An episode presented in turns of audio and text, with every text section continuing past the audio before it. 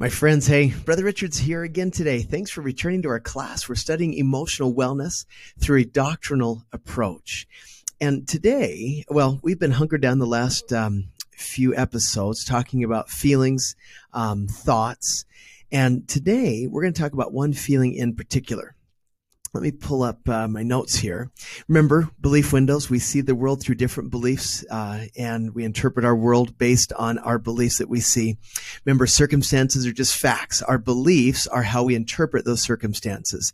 And feelings and emotions, they're created by our beliefs and thoughts and not by the actual circumstances themselves. Remember, all experiences must be processed through your brain before you experience any emotional response.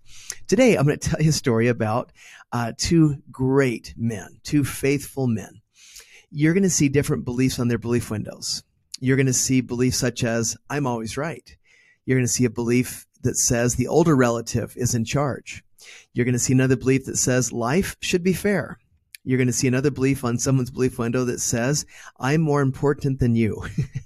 and you know people, you know people like this that have different beliefs. They, again, they view the world through their belief windows. And on that window, they have different ideas, principles, beliefs, and that's how they interpret and experience the world. And it's just part of mortality. However, we've got to make sure that our beliefs and our belief windows are congruent with and aligned with the principles of the restored gospel. The story I want to introduce you today uh, is the story of Abraham and Lot.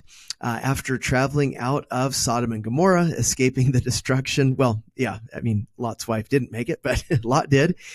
And uh, he's got his uh, herdsmen, it looks like, uh, got these huge um, uh, flocks, and Abraham has his family. He's got flocks and herds as well.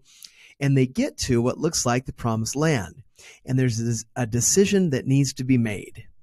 On the one side, there is this beautiful, lush field. I mean, fields, acres and acres of fields, water and stream, plenty for any any flock or herd to uh, to get fat on.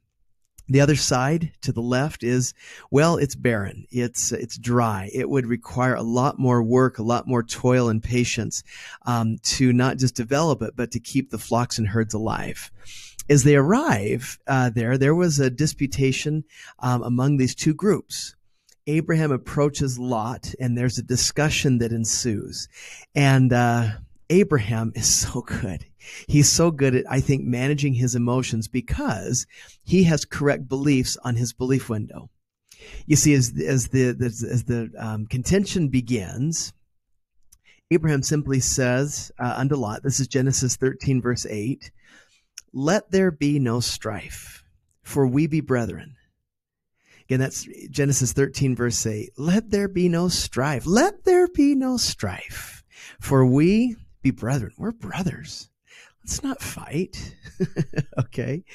In other words, Lot, you know what? You are more important than this circumstance. Again, that's the belief on his belief window, right? I care more about you than I do any land anywhere in the world. We're family. Again, that's another belief on his belief window. Lot, it looks like his beliefs were I need to keep my my cows fat. I need to make sure my sheep are fed. I got to make sure that I fight and and and dig and claw and nail after the best land because it's important to me. I think uh, God owes me this land. Those might be some of the beliefs on Lot's belief window. But Abraham, he has a higher vision he uses gospel principles and realizes that family is the most important thing and that contention is of the devil. And so he just quells the contention by simply saying, Let there be no strife. Let there be no strife. You see, 3 Nephi, 11, 29. He that hath the spirit of contention is not of me, but is of the devil, who is the father of contention. He stirreth up the hearts of men to contend with anger one with another. Brothers and sisters, please understand that anger is a secondary emotion. You don't feel angry you feel misunderstood, um, undervalued, unappreciated. And the coping mechanism that you and I tend to use is anger. We feel ripped off, misunderstood, unappreciated. And so our response is that secondary emotion of anger. Notice in 3 Nephi, 11, 29, the devil stirs up the hearts so that we contend with anger. That first step is getting stirred up You see, back in Genesis with Abraham and Lot, right? Um, Lot was getting stirred up and he becomes contentious. Abraham, I'm sure, was getting stirred up. But instead of going to that secondary emotion of anger, he simply says, Let there be no strife. Brad says, I would invite you, uh, my challenge for today is simply that. When you have contentious moments, would you use the line from Genesis 13 8 and just simply say, Let there be no strife? Let there be no strife. You see, anger is one letter away from danger. and I testify, as you start to feel stirred up and want to feel anger, you're in a dangerous, dangerous ground. So when people cut you off in traffic, let there be no strife. When uh, your roommate or your spouse takes that last piece of cake, oh, let there be no strife. You are more important than, than my satisfaction with that piece of cake. Okay. When you get that bad grade, you feel like the teacher has mistreated you. Let there be no strife.